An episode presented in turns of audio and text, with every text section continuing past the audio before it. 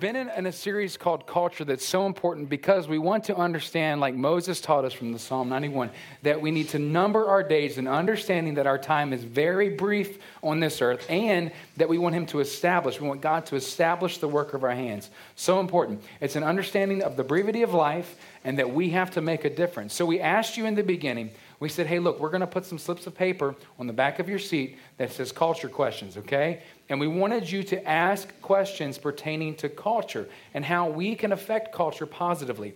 We don't want to live life inside of these four walls, okay? That's not the church.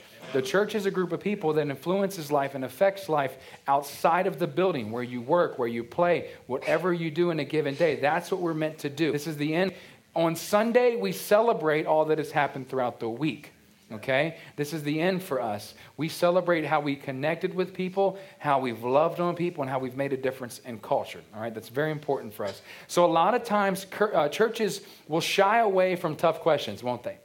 You know, I remember growing up and they talk about things like sex and they talk about things like alcoholism and talk about all kinds of stuff when I was a kid and be like, oh, just, we're not going to talk about that right now. We're not going to talk about that. Well, when are we going to talk about it, okay? And so often in the church, we don't talk about stuff. We sweep it under the rug. And then we get like five years down the road when your, your kid that was an adolescent is now a teenager and acting all wild, and you wonder, can you fix them? Derek, can they come to youth and you fix them for me? No, no, no. We got to talk earlier, ask questions earlier, okay? So, what we've attempted to do is ask you to ask us, and then what we want to do is answer these questions primarily, number one, from the Word of God, so important, but then also from experience, okay? So you'll see we have a panel of folks up here. Hi, folks. This is Dr. Dre. He leads men's ministry, prayer ministry here. He is the la di da da. Brought Eminem out the basement, made him somebody special with himself. This is Dr. Dre. Uh, he's a chiropractor, that's why he's Dr. Dre. All right, last name Drazich, that's why. But he's going to be um, our moderator with on our panel discussion. And uh, he's the man, the myth, the legend, all in one. Jay Goods Incorporated, Jordan Goody. Jay Goody. Part of Chi Alpha campus ministry that is straight slaying it on the campus and loving on some students as they love on the Lord. So excited for that. Okay. Katie Sombrio. Just angels fell and she led the course, okay?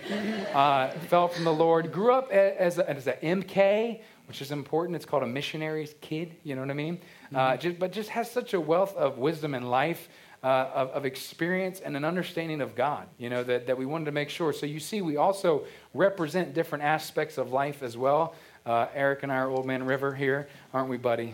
Up top, just kidding. But uh, we're not that old. But we, we represent different aspects of life that I think will really speak to these questions. So we're not going to belabor this. We're going to get into it. But again, uh, we're excited to, to answer questions this week and again next week as well. We're talking mainly about, and this is the key, I wanted to lay things out in a way that they make sense. Our, our key topics religion, Christianity, the church is going to be the first segment of this, and then we're going to move to life. Um, with other cultures, it's very important. Uh, racism and race issues, and then sharing your faith. And then next week, what's going to take a lot of time, we're going to talk about sexuality, which is very important and uh, very touchy within our community and within the world. Uh, but we're not going to sweep it under the rug, as most churches do, and say, well, wait till you're 18 to talk about it.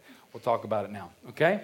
So, Dr. Dre, you ready? Yes. Man, throw it down, bro. All right. Well, instead of sweeping things under the rug, we talk about hiding things in the attic, right? Ooh, so well played. Yeah, first question. Look at this guy. First question. Culture used to be built upon religion. Now religion, religion seems to be tucked away in the attic. How, as a church, can we dust it off and reintroduce religion as a cultural foundation? Justin, can you answer that? Uh, an oracle from the Lord. At first, you really think about dust it off and try it again. Yeah. Try it again. I'm just kidding. But what I want to really think about, you'll get that later, um, is the difference between religion and relationship. There's probably about three people that got that. At first you don't succeed. Remember that now? Is it making sense? We think mainly about, old man, we think mainly about religion um, and, and, this understanding that religion is what Christianity is, okay? There, there's, there's, it's, it's, it's far deeper than that because we want to talk about relationship. You know, religions are religions. A lot of people think when they say, What religion are you? Are, are you, are you Baptist? Are you, are you Assemblies of God, you know? Or are you Methodist? And those are denominations within the Christian church, okay? But we're talking about the key here is a basis of relationship versus religion. Because I can be religious, which I am about brushing my teeth. You know what I mean? About putting on deodorant, bless God, okay? I'm religious about those things. Um, but I don't ever want uh, my relationship with the Lord to be considered as something religious, but I want it to be something considered to come out of relationship with Him, to flow out of relationship. So, like setting the groundwork in that way is uh, that, that not using this, this term as something that blankets everything when it comes to Christianity, but also something that's so important that we understand the relationship factor. And that's, that's, that's the big, biggest part. How do we dust it off? Becoming relational with people versus being cooped up in churches with four walls and never leaving them, okay? And being, being Christ in our workplaces. So. Good, very good. All right, question number two. How do we as individuals and the church respond to individuals who think Christianity is oppressive, restrictive, exclusive, and intolerant? Jordan, can you answer to that? Yes.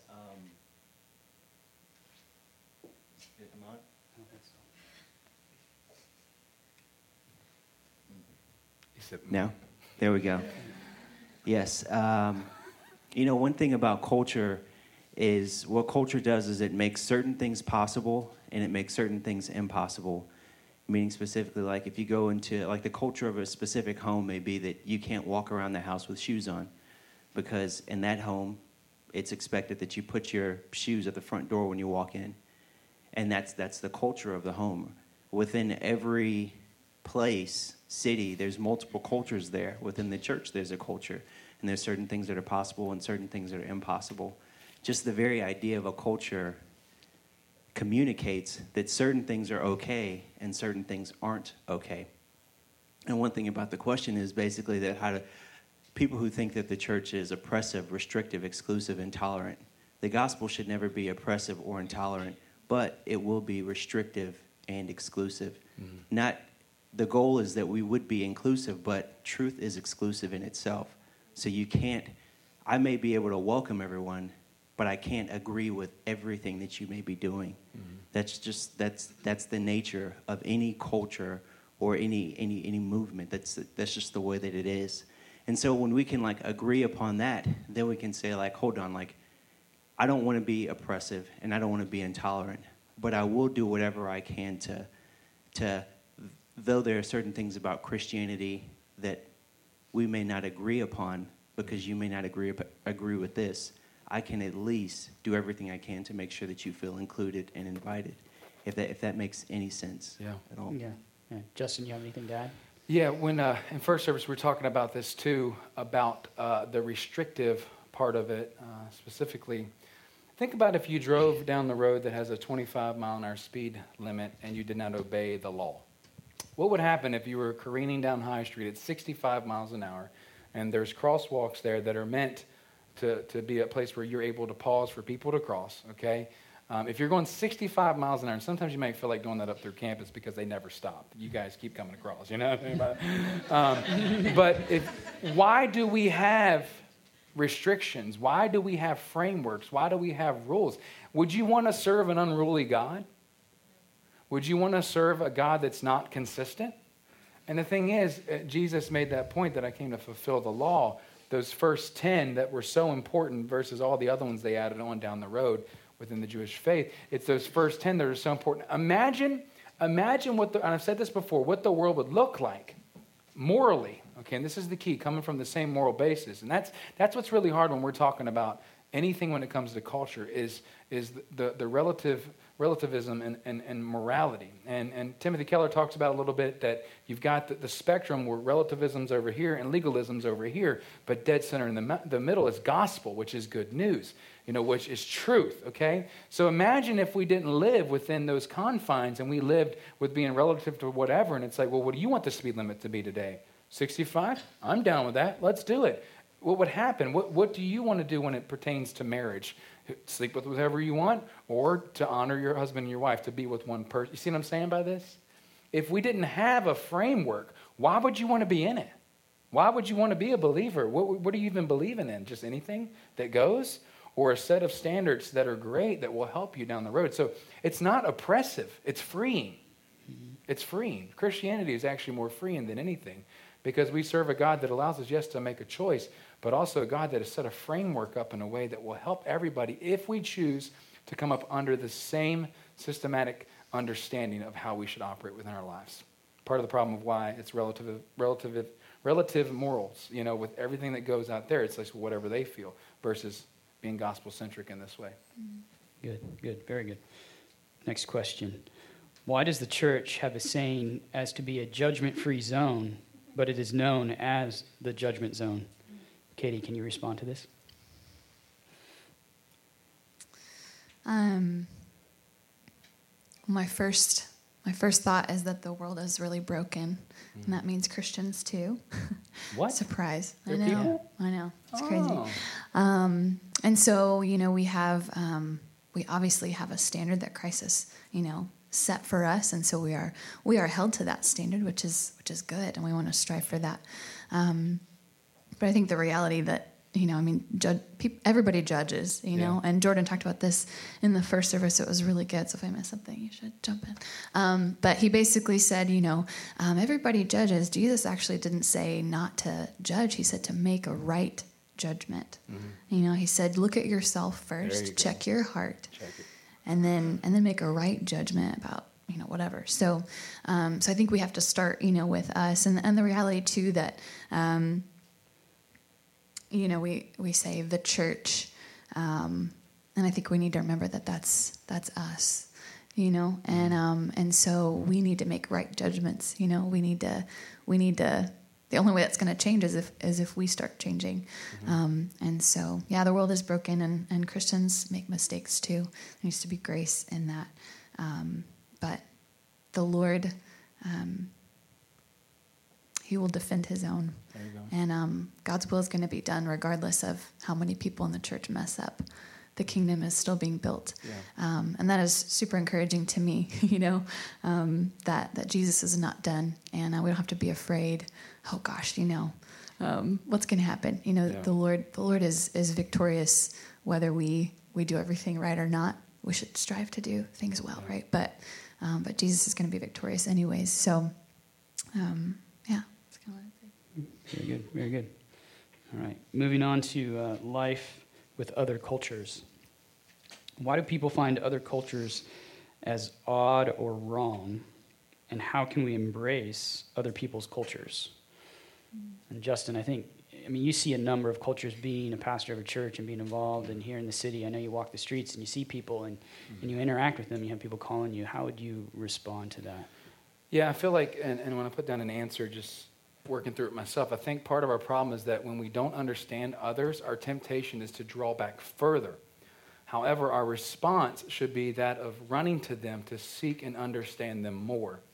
And so often we get afraid of those that are different than us, whether it be skin color, whether it be, you know, anything. We, we just get, we don't know what to do. You know, I remember growing up, Podunk, Culpeper County, you know, Virginia, we had, you know, white, African American, Latino, like that was basically the, the extent, but it was very few ethnicities. I mean, and even very few folks within those, those minorities and, and things like that. So when I went to Valley Forge Christian College, it was like, oh, you know, everybody was there, you know? I was like, this is great, you know? And I looked at it as an opportunity, as an opportunity to understand where are you from?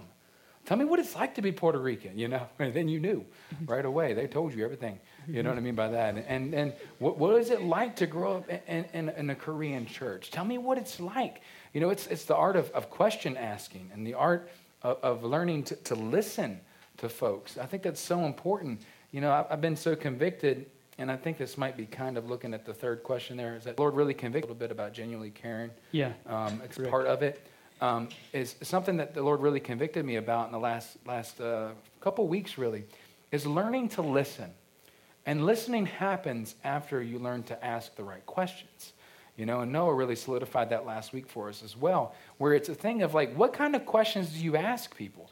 Do you ask them questions that are yes or no answers? Or do you ask them, you know, like, well, where did you come from? What was it like there? Tell me your best memory of being there. Tell me your, your least favorite memory. What's it like, you know, kind of things like that. And I think it's just like being genuine in this way with people and learning to listen. And God convicted me because, number one, learning to listen to Him better, which means Justin, shut up. You know, learning to listen to Kara better when she says, you need to do this right now. Meaning asking her, how are you doing today? What's going on in your life? And then listening versus being so quick to talk. So asking more, listening more, kind of thing. So I think it's just important in listening to what God says. It's when we learn to listen to folks, you'll learn to understand uh, their cultures more, and they won't be odd or wrong. They're just different, and that's fine because you're different. Think about it. You're different to other people. Some of you are really different to other people, especially when I look at myself, right? I'm really different than others, okay? So, yeah, I think it's important to look at it that way. Yeah. Katie, do you have anything to add? Yeah, I think, um, you know, we, we have a, an infinite God, and we look at the world, we see that infinite God's image revealed in an infinite number of ways, which is you, you know, and everybody in the world, his image is stamped on each of us. And so, um, what's really cool is that, um, for example, my sweet friend Jessica's here. When she first got to say she's from Rwanda, and um, Love yeah, that hair. I. Uh, I uh, I remember when we first met, you know, kind of thinking like, okay, you know, I've been around a lot of cultures growing up, but but this is new. I'm not from Rwanda, so what is this going to be like, you know? But it was so funny, you know, on, on a base level, um, she's human, and I mean, let me tell you, you make this girl some brownies, and she will eat brownies. I mean, like we both love brownies, right? She loves chocolate. Pretty much any food we can And always chuckles. eat together, and chuckles, yes. Um, but yeah, you know, so there there there are human things that we connect on, and so nobody's like that, like different from you, you know? Like we still struggle with the same stuff. People still go through breakups and heartache and like all of these things. So on a human level, there there's still a lot. You know, like people aren't as different from you as you think. Um, but then on a spiritual level, you know, I looked at Jessica and I could see, you know, um, when I met her that she was she was genuine. She's super creative. You know, she's so kind and thoughtful, and those are pieces of God's image stamped on her That's good. you know, and she lives, you know, grew up halfway across the world. I could find God's image stamped on her, and so I think when we when we're approaching other cultures, um, it's like a treasure hunt. You know, we're like looking for the fingerprints of Jesus in every That's good. person, and how can I, you know, speak life into that? How can I um, encourage that and and meet them there? And so there's there's always going to be something that you can relate to somebody on. So don't don't let this idea of like, oh my gosh, they grew up in, you know, and both I don't know somewhere across the world, and we don't we don't have anything in common. That's really not true. And both of those levels, human and and kind of this um, more you know a spirit level, um, we can connect to anybody. So so be treasure hunters. Look for that. That's good. Very good. Yes, Jordan. And um, just to, to go along with with all of that, that that was really good. And and Luke 14, 34 and 35, Jesus is talking about salt, and he says, "Salt is good, but if it loses its saltiness, how can it be made salty again? It is it is fit neither for soil nor for the manure pile. It is thrown out." And basically, um, the way that one of the ways that salt was used back then was that it was used to stop bad things from growing, and it was used also to fertilize to help good things to continue going on. And that's basically what Katie and Justin are saying. Like it, that's what Jesus calls us to. He doesn't necessarily call us to destroy the cultures around us, like to go and That's like good. if we go and evangelize to a, a, a nation that we're supposed to change their entire culture. No, no, no. We're just supposed to lift up what's already great about them, mm-hmm. and to and to like Katie said, bring attention to to how that reveals the heart of God, what how He has made them unique, and then the negative things we just we just don't necessarily bring attention to that, and and, and we we lift up what's good though, mm-hmm. if that if that makes any sense. Yeah. I think that goes on to answer like or even touch on the next question is like how do you how are we to approach someone of another culture with the purpose of telling them that an action of theirs is offensive to our culture? How would you respond to that, Jordan? I would um, I would be honest with them. Uh, Romans twelve nine says uh, love is sincere, and so I would just be honest and say, hey, this was offensive to me. Um, I would I would ask that this wouldn't be done again, or I would even go even further. Actually, rewind that. I would actually ask them why they did it, and then just to go along with what's been said, like to ask them questions. Some Yeah. people don't even realize what they're doing, and sometimes people they do something, but they did it totally intending it to be good. Like in in my marriage, there are many things that I have done with the best intentions that ended with tears and how could you do that? And I was like, man, that was a compliment. Uh, I Yeah. will. Uh, uh, I I don't know what to do. Like, and so like yeah, like because like because we're finite, we love many times, but it's not received the right way because we don't have perfect knowledge Yeah. as well as perfect conduct. And so those two things keep us from being able to love people as well as we'd hoped. So sometimes people do things that hurt you that wasn't intended to be hurtful. And then sometimes people do stuff and they, they have no idea what they're doing. So ask Yeah. them why. Hey, this, this kind of hurt a little bit. Why'd you do that? What was the reason for that? What were you intending? Questions, asking people questions, it, cha- it just changes everything. Noah Yeah. was so right on with that Yeah. last weekend. Yeah. And I think um, on the flip side of that, just being really aware. Um, I heard someone talk the other day, and he said, you know, um, we are living in a in a culture of of offense. Like the spirit of offense is like over our culture that everybody is constantly offended by everything, and so definitely speak the truth in love. We always want to be like truthful and sincere and honest, like Jordan was saying, but also be just just really careful. It's just kind of like a word of of warning to us as the church and as the body to not carry a spirit of offense wherever we go. You know that we're looking for oh, this person hurt me and they said something. You know, like some things can just be let go. You know, we have we have tough skin, but we have soft hearts That's good. tough skin but soft hearts and so Yeah. um, we are we are going to be persecuted you know like things are going to be done against us and people of another culture not necessarily even from another country but even just someone Yeah. that is very different from you you know students you walk around campus you see people are really different from you Mm-hmm. you know and so are you going to be offended by that or are you going to be like okay jesus you know Yeah. um, what did jesus do you know he um, he was constantly attacked and people were saying things against him and his mission and everything that he was about Yeah.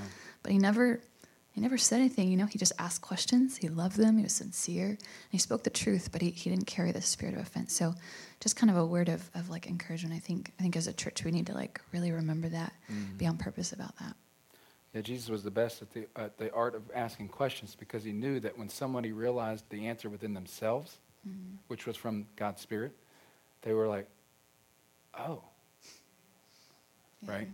This is the, the greatest revelatory thing in my life ever. And Jesus was like, before they knew it, he was gone talking to somebody else. You know, and it, it's just that, that art of asking questions is it's it's a dying art because we're super saturated with our own dialogue. You know, and it may be just us talking if we're not careful. So, Yeah, and I think also people aren't. They're not asking questions; they're shouting at you, right? Mhm, That's what we hear outside. yeah, People are constantly shouting at you rather than asking questions, Yeah. being sincere, yeah. right? So then that, that gets lost. That art of asking questions is being lost. In conversation. In The art of conversation. conversation. yeah. Yep. Yeah. Good. The, the third question, uh, and we've already touched on, I think, Katie, you talked about it, is, you know, having that soft, loving heart. It's how should I respond and genuinely care about social, social issues as a Christian you know, follow up? How, what are practical ways to love my neighbor? I mean, we're just doing it, living out through God, right? Having that soft heart, asking those questions, you know, being engaged, right? Do you have anything to add, Justin, or? Uh, did, Jordan, didn't you have something about the neighbor aspect, loving your neighbor? Okay. Yeah, I want you Yeah. to hit that, brother. Hit it up. Uh, yeah, so basically, um, earlier we talked about, you know, what are practical ways to love my neighbor. And in Luke 10, there's the story of the Good Samaritan. You know, a teacher of the law comes up to Jesus and asks a question about Christianity or asks a question about um, the commandments and which one's the best. And Jesus asks him, you know, to, to answer the question. And he's like, oh, yeah, love the Lord your God with all your heart, soul, mind, and strength, and love your neighbor as yourself. And then Jesus, and then he wants to justify and beautiful. And he says, okay, well, who is my neighbor? And then there's this elaborate and beautiful parable about the Good Samaritan and how there was this man who was beaten up and robbed and left for dead, and then how the priest and the Nazarite, um, the Pharisee and the Nazarite, two very holy and re- extremely respected people in Israel at the time, how they totally walk on the other side of the street to avoid him, and then how it's a Samaritan who comes and binds up his wounds and puts him in a place to stay and, and then makes sure that he's taken care of afterwards. And the whole emphasis yes, the Samaritan did find his need and meet it, which is that's that's I mean that's that's ways that we love people. We go and what's the need that they have and how can I meet it? Yeah. Some people sometimes it's words, sometimes it's specific actions, sometimes it's time, there's different ways that we can love each and every person around us. But the emphasis of the parable was not so much the what you do as much as who it was. That's the highlight. It was a Samaritan. And the basically this for us it's kind of lost in translation because it's like, oh, okay, so just a Samaritan. Samaritans and Jews for it's basically Jesus gave them the person that they they looked upon as the least of all human beings. Yeah. And that was that was what it was for them. And so if I put it in for me today, it's you know, it'd be a neo-Nazi mm-hmm. for me today. That would be the person where I would be I, there's no reason to understand them. There's no reason to listen to them. There's no reason to try to find any of their needs. They don't have any needs. Because what I do is I basically make, I remove sin from, I remove race from being a sin issue. And I'm mm-hmm. kind of touching on to another thing yeah, right now. That's good. Um, but race is, race is about sin. And so the moment that I let it become something other than sin, then I stop to see this as a human being. Now, for, for all of us, is like, there's different people that we struggle with when it comes to who is my neighbor. For some of us, it may be somebody a part of Black Lives Matters, or maybe one of the the athletes who are kneeling for a mm. protest in the NFL, or maybe it's President Trump, you know, mm. or maybe it's you know former President Barack Obama. Like it's just whoever you look upon, or a child molester, or that person who abused you. Mm-hmm. But all of us have to look at like, okay, who are the people that I think of as the least and how can I go and pursue them, create dialogue, treat them as a human being, treat them as like they have sin in their lives and it needs to be dealt with, and then just remove all the law, uh, all the all the walls and the preconceived notions, and just try to approach this person as best as possible, mm. and still ask them questions. Why do you believe this? Why do you do what you do? What inspires you? Who who's somebody who loved you? And just like still pursue the person there. So finding needs to meet finding love finds a need and meets it, but also specifically going to find the needs and meeting them of the people that we think the least of. Yeah. And the people that we struggle the most with. Yeah. And, and you're right, you did touch on the next question is like, how does the church actively participate in reconciling, looking at racism or racial issues? And it's just by being engaged, right? Yeah. Asking questions and getting, looking at it as a sin. Yeah. Right. It's yeah, it's it's still superiority. It's ethnocentrism, ethnocentrism, yeah. where basically you are saying that my culture or my race needs to be superior to another culture or to another race, mm-hmm. and it's just it's just in the simplest words, pride. You want to feel, you want to make yourself feel better yeah. by making sure that someone else around you feels worse, and it's as sim- it's as simple as that. And so when we can say it as that, then we can it can stop being like just this big thing, and now I can just approach you as a person. Yeah. Mm-hmm. Yeah. Just speaking to the racial reconciliation aspect and how the church can actively participate, um, I think you'd be living under a rock to think that racism doesn't still exist in the U.S. Okay? And um, it's a major, major issue. Um, there's, there's many big issues that are happening when it comes to uh, even sex slavery in America. We're talking about a new slavery, newer, if you know what I mean, compared to, to racism, especially towards African American and the slavery that was experienced then.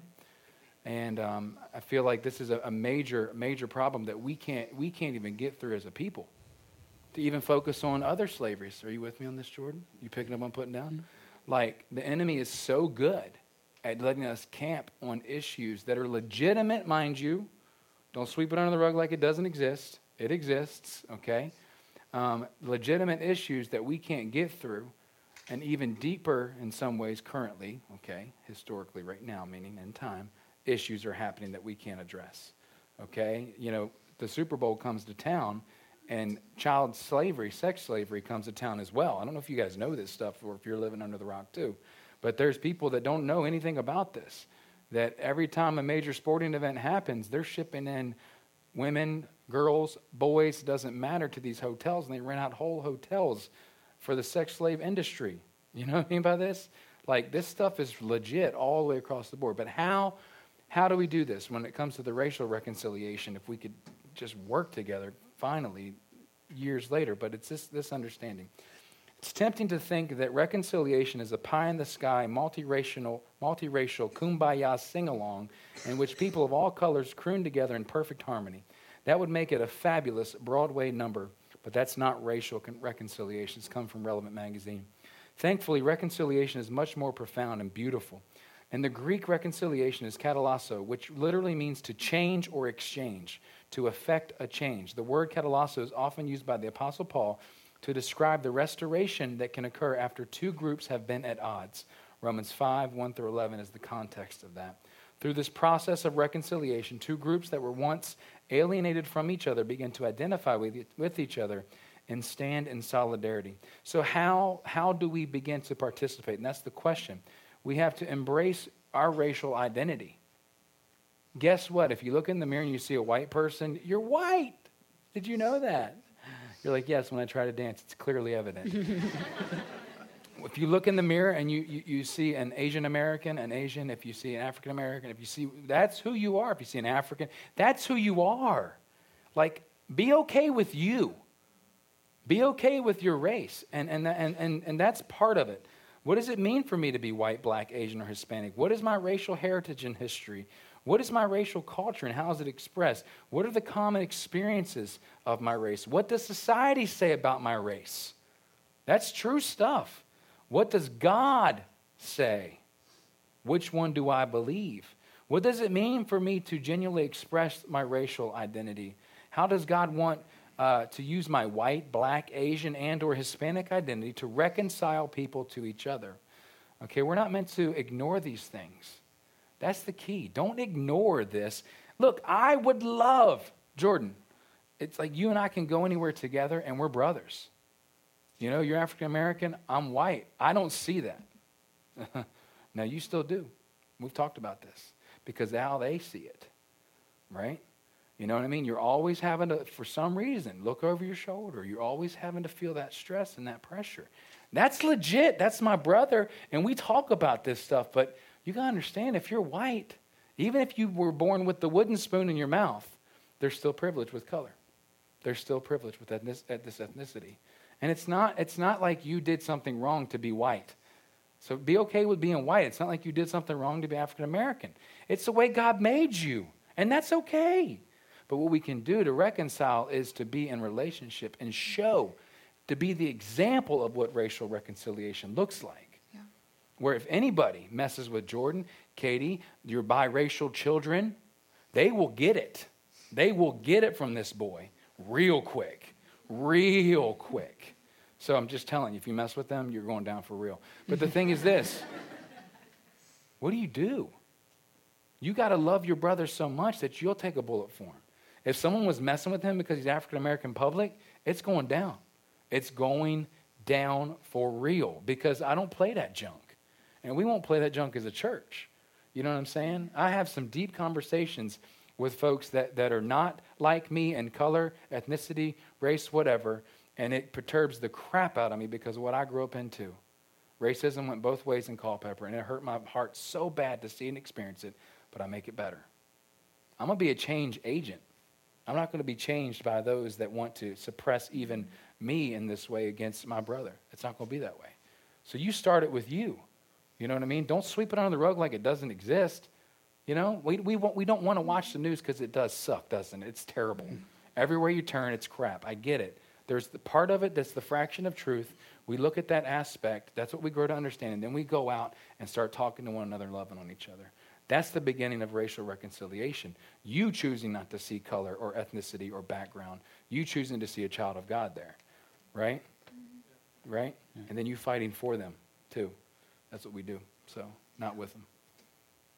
Sorry, I got on that. That one. He was, likes to That was talk. burning, bro. Yeah. That one was burning because Jordan, and I have a lot of conversations about these things. He's good. my brother. Yeah. Uh, moving on to sharing your faith, and I'm going to skip to the second question. It says, uh, How do we appropriately handle those who are evangelizing in public and warping the word of God? And I think uh, Katie had a Katie good nailed response it. in the first, the first service. Hopefully, I can remember what I said. I'm just kidding. Um, You were amazing. Live up to it. Now went I'm back. scared. The basis was going back to the Word of God. Yeah. yeah, um, I think first off, we always honor. Yep. Um, always honor. We don't ever put anybody down. Um, it's not what we do. It's not what Jesus did. Um, and I think we we want to have. Um, there's a difference between a, a critical mind and a critical spirit. All right, so a critical spirit is looking for what's bad. It's looking for the negative. It's looking for the exit sign. You know, how can I get out of this? You know, how can I like, like bring this down or whatever. A critical mind says, I want to find truth. I want to find what's good. You know, I want, I want to find Jesus. You know, we we have, you know, we see that when you approach the Bible, we want to have a critical mind. We approach the Bible, not a critical mm. spirit. You know, all these things. When you see someone, you know, whether it's um, you know, students have seen this a few times. You know, a, a street preacher that comes on campus and is preaching, um, or maybe you've gone to a church and they said some things that weren't really, you know, uh, maybe that wasn't like really correct or whatever. Um, we always want to have a critical mind. You know that we are looking for what's good and what's true because all truth is God's truth. It's true. All truth if it's true, really true, then it's God's. It belongs to God. So, um, so if it's you know if it's mixed in there with some untruth, then we need to have a critical mind to find what's true and good, and always honor, always honor. Um, and and so, and I think the way that we do that, how do we know what's true? Is is the Bible. Shimon. This thing, um, God gave us gave us scripture, and that's that's our standard. And so, um, you know, when we have questions about what's true, um, when you take it to scripture, there's actually a story in Acts um, of. Um, they're called the Bereans, if you've ever read this story. And Paul came to them, you know, with the gospel, and he was teaching, you know, from the scriptures and all that. And it says that they, they took, you know, what they were hearing, and they went to the scriptures and they looked, you know, to see if it matched up not out of a critical spirit, but out of a critical mind. We want to find what's true. You know, so we always take the things that we hear and we take it to the Bible. See what does Jesus have to say about this? Um, and I think, like, lastly, just a, a cool thing that um, I don't know. I'm, I'm, thinking specifically about like sometimes yeah, I've encountered a lot of like street preachers, you know, that will come onto onto campus and you know like rile people up and stuff. And first thing I'll say is. Um, just because you feel uncomfortable doesn't necessarily mean it's not true. So always listen. Listen with that critical mind, right? Um, before you you make a wrong judgment, um, because yeah, it may not be in the way that you like to hear truth, but it may be true all the same. So so just mm-hmm. be aware that you may just your, your, uncomfort doesn't mean you know that it's not true. Mm-hmm. But also, um, if it isn't really true, or there's some things that are like, that, that wasn't very scriptural or whatever, use that as um, a catalyst for conversation. I've had some amazing conversation with students simply because of someone that came through, you know, and was speaking or at a church or whatever. You know, I mean, you could talk with your family driving home from a, a church service, you know, or like, okay, like, so he said this. What do you think about that? You know, do you think that that matches with what, what Jesus said? Okay well why? You know like like use that as a as a catalyst for conversation. Just redirect. You don't have to worry about what they said or who they are. You don't need to bash them. We don't need to get into that. That's that's not who we are as a church. Um, so honor and then and then use that to, to have good conversations. Mm-hmm. um, so sometimes those things can be really really pretty cool because it, it shows us okay this isn't true so what is true? Yeah. And um, and we search for that. That's good. All right. For the sake of time, I'm going to skip forward again uh, to the to the fourth questions. The fourth question it says, "I meet a lot of people who say they don't like Christians. How should I respond without like disrespecting that person or dissing them and the church, and disrespecting the church?" Those are coupled together because how can I show lost people that truth matters even when they're so disinterested in anything that isn't instantly satisfying? You, you spoke. You said truth. Okay, so. Mm-hmm Truth is truth, number one. But also, as you sit, and this has been the, if you didn't catch it, this has been the gist of the conversation today. It's an understanding that I meet a lot of people say they don't like Christians. Well, ask them why. People don't just say things for the most part for nothing. Mm-hmm. You know what I mean? They always say there's a little bit of truth to every joke. You ever heard that before? You know what I mean? Like, you're so stupid. I'm just kidding. you know what I mean? I'm just kidding. It covers the multitude of sin. You know, it's like, no. Why are you mad? I'll tell you why I was mad at the church, meaning the people. Remember what Katie was talking about? Mm-hmm. We talked about the bride of Christ being the church earlier, the first service. And it's, um, you know, I, I was really hurt by them too. Well, why for you though? Because what, what happens in the conversation, you know, a lot of people will share about their, their conversion experience and, and they talk about their before and their after, but they spend 75 minutes on their before stories. And I was so drunk every day. But then Jesus saved me. It was great. You know, and they talked about being drunk and how many keg parties and all this for mm-hmm. 25 minutes. And it's like, but he saved me and it was great. Why? Asking why, the art of asking why, and then listening, and then listening, and then listening, because they're going to tell you who hurt them and what they did. And then you'll be able to then listen to that and say, well, you know, I, I experienced something similar to that. Or you can say, I, have, I don't understand remotely. Don't, don't patronize somebody and act like you know what they're going through because you don't sometimes. Be honest. Say, I have no idea what you feel, but can I walk with you beyond this point? You know, it's that idea that you just do life. They've got a reason why they hate the church because somebody messed it up for them. So you fix it for them. If you're the church, it's not me on Sunday that's the church. It's you every day because we celebrate at the end of the week with this. It's you what you do at work, at school, at home, and all that stuff too. So yeah, try not to disrespect the church too bad yourself because you really could do the same thing. Express your healing that you've received by the Lord concerning the church and becoming the church, but also just being honest and listening is so, so key and being truthful. Yeah, very good. Uh, that's the last question, really. You know, there's uh, the only thing to wrap it up is like, how can I show lost people that truth matters even when they're so disinterested in anything that isn't instantly satisfying. Yeah. Yeah. Jordan. Jordan, yeah, he's ready. That. Got a word. The, um, no, it's to, it really just goes along with what you just said, Justin. Um, Jesus said, uh, "Let your light so shine, so that men may see your good works and glorify your Father in heaven." And you know, everything that I do, um, especially when people know that I'm a Christian, everything that I do, mm-hmm. they're watching and you know, Paul talks about how our lives are on display yeah. as believers, and everything that I do is making it easier or harder for someone to be a follower of Jesus. Yeah. And that's that's like the practical side of this, um, along with asking questions and being intentional and asking them why, but also how I respond at work to the people who gossip about me. Yeah. Somebody was telling me an awful story yesterday about like racism that they literally experienced at work in a way where I was like, I can't believe that this went on openly yeah. amongst your coworkers and your boss, and that was okay. Like there would be if there were if that was other places, there would be lawsuits and and that that that business would be shut down. Yeah. But in certain places, that, that they got away with that. Mm-hmm. But how that person responds changes everything. Yeah. You know, they call that person a holy roller and this person is like, okay, can I can respond in anger, I can respond in con- like re- return like for like, yeah. or I can respond in love, and I can be patient, and I could love them, and I could ask them questions, and I can engage on, engage them. I could not give up on them. Yeah. I could not, I could continually refuse to give them what they deserve, and by doing things like that, we make it easier for people to be like, oh, okay, maybe I will give Jesus another chance. Yeah. Maybe the bad example that I have in my mind of a Christian, maybe that's not everyone. Maybe yeah. that's not even what Christianity is. Yeah. Maybe, maybe there's more to this.